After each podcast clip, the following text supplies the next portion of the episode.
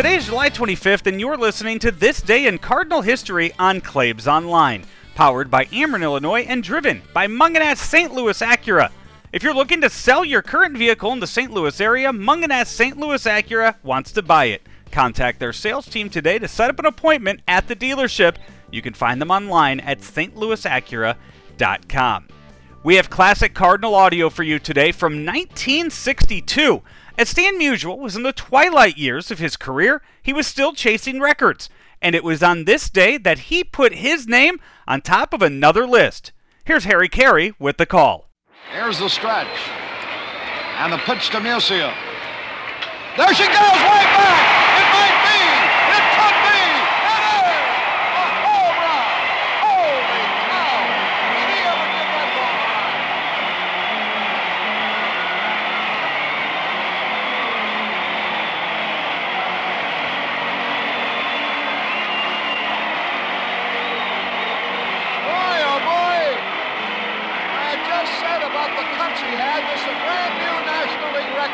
For runs batted in in a career. 1,862. What a tremendous shot. It's a shame that hit the light tower. I'd like to have seen how far that ball would have gone. Musial would finish his career fourth on the all time list behind Babe Ruth, Cap Anson, and Lou Gehrig. He sits eighth on that list now, where he should be safe for quite some time.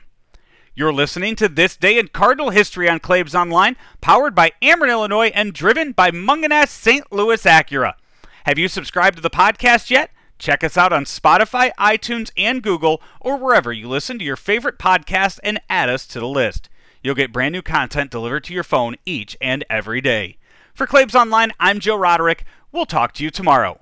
We love talking to the president and chairman of Ameren, Illinois. He is Richard Mark. Emergency Operations Center acts as kind of a central command center, and everything is dictated from there. They tell the crews that are out in the field where to go, where the main breakers are to go to to de-energize the line, and then they verify that that line is closed, and they're able to tell five, six, seven hundred people that are working out in the field exactly where to go to make the proper repairs to get our system back on in a storm situation.